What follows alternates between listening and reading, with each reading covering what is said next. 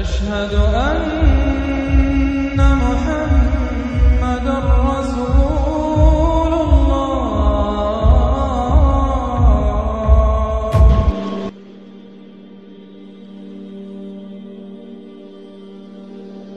تأتي الأخبار للنبي صلى الله عليه وسلم بعد أن أرسل رسله إلى الشام أن الروم تطاولت على رسله وقتلت مجموعة من الرجال دخلوا الشام للدعوة إلى الإسلام سلما. ثم الغساسنة تطاولوا على رسول الرسول صلى الله عليه وسلم فقتلوه فحز ذلك واشتد على النبي صلى الله عليه وسلم فأرسل إليهم ثلاثة آلاف رجل. أرسل إليهم ثلاثة آلاف رجل. حتى تعلم فارس والروم أن في المدينة رجال يحمون عن حياض هذا الدين ويصونون أعراض النساء. فأرسل إليهم ثلاثة آلاف. ساروا على بركة الله وبأمر من نبي الله صلى الله عليه وسلم. تعدادهم ثلاثة آلاف. جهز النبي صلى الله عليه وسلم الجيش ورتب الإمارة. قال يحمل الراية. زيد ثم يحملها جعفر. ثم يحملها عبد الله بن رواحة. وساروا على بركة الله. وصلوا إلى مؤتة. سمعت الروم بأخبارهم. فخرجت مرتزقة الروم العرب بمئة ألف. وخرج نصارى الروم بمئة ألف. فاجتمع في ذلك اليوم على الثلاثة آلاف أكثر من مئتين ألف مقاتل. أسألكم بالله ماذا يستطيع ثلاثة آلاف من الرجال أن يفعلوا أمام هذا العدد الكبير؟ ماذا يستطيع أن يفعل هؤلاء أمام 200 ألف من الرجال؟ لو طوقوهم من كل الجهات أما انتهى الأمر في ساعات بل أقل من ذلك تشاوروا فيما بينهم البين.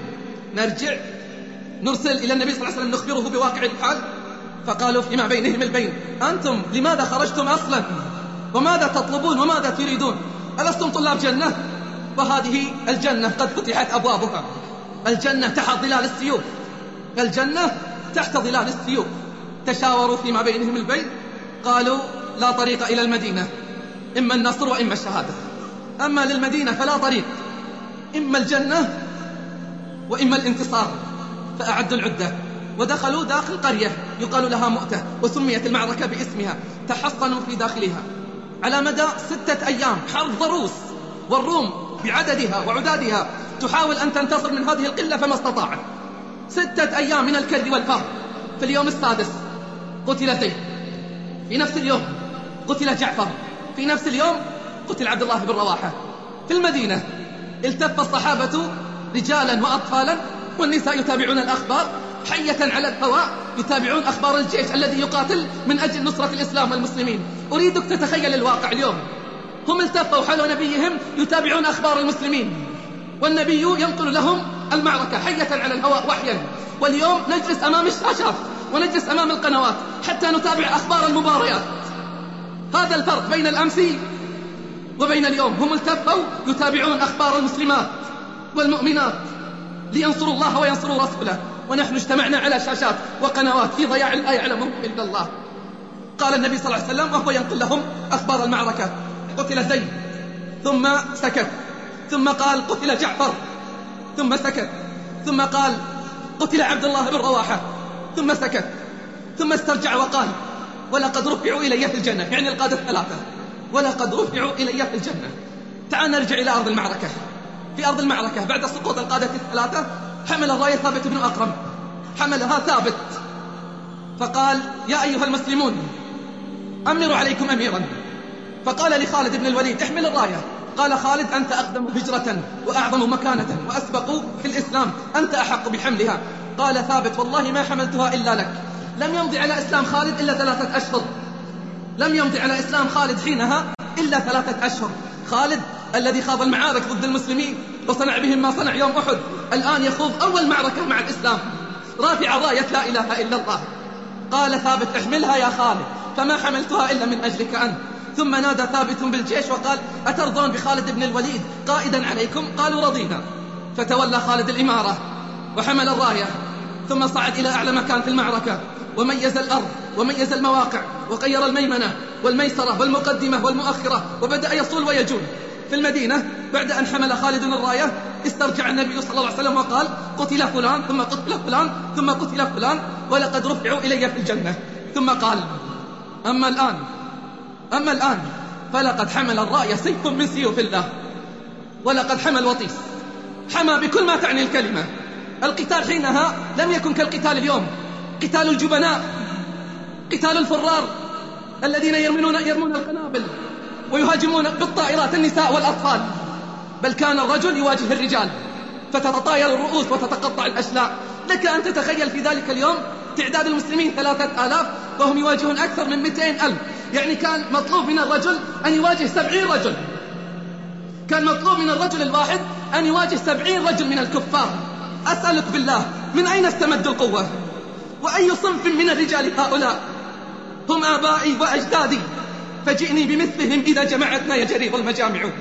بأصناف هؤلاء الرجال تنتصر الأمة على العدد والعدة. يوم أن استغاث أبو عبيدة بعمر بن الخطاب يطلب المدد أرسل له أربعة. قال أرسلت لك أربعة الرجل بألف. أرسلت لك أربعة الرجل بألف. ومرة أخرى أرسل له رجل واحد أرسل المقداد بن عمرو. قال عمر لقائد المسلمين هناك أرسلت لك رجل سمعت النبي صلى الله عليه وسلم يقول عنه جيش فيه المقداد لا يهزم بإذن الله. جيش فيه المقداد لا يهزم بإذن الله. كم نحتاج إلى قراءة سيرة أولئك الرجال؟ كم نحتاج إلى أن نعيد ماضي أولئك الآباء والرجال؟ غير خالد الميمنة والميسرة وبدأ يصول ويكر مع مع الرجال والأبطال. حاولت الروم حاولت تطوق المسلمين ما استطاعوا. في اليوم الأخير من المعركة غير خالد الموازين وأرسل رجالا خلف خلف الجيش. يثيرون الغبار ويكبرون ويملؤون أرض المعركة بالتكبير. خافت الروم. قالت على مدى سبعة أيام ونحن نقاوم. ولم نستطع عليهم الآن وقد أتاهم مدد من المدينة. كيف سنستطيع أن نقاومهم؟ ثم بدأ خالد مع مئة من الرجال يصلون ويكرون فرة حتى أوقعوا فيهم مقتلة لم تشهدها الروم من قبل. ثم بدأ يسحب الرجال من أرض المعركة بخطة عبقرية عجيبة يشهد له التاريخ حتى يومنا هذا. فأخرج الجيش من أرض المعركة بعد أن أدب الروم وبين لهم أن في المدينة رجال يذودون عن حياض هذا الدين. الآن الواقع المدينة تستقبلهم. خرج الأطفال والنساء. خرج الأطفال والنساء لاستقبال الجيش فكيف استقبلوهم؟ استقبلوهم بالحجارة مع أنهم أبلوا بلاء حسنا وضحوا تضحيات لا يعلمها إلا الله. استقبلهم الأطفال والنساء بالحجارة. يقولون لخالد ومن معه؟ تفرون من الموت في سبيل الله. تفرون من الموت في سبيل الله؟ يا فرار يا فرار. فقال النبي صلى الله عليه وسلم ليسوا بالفرار.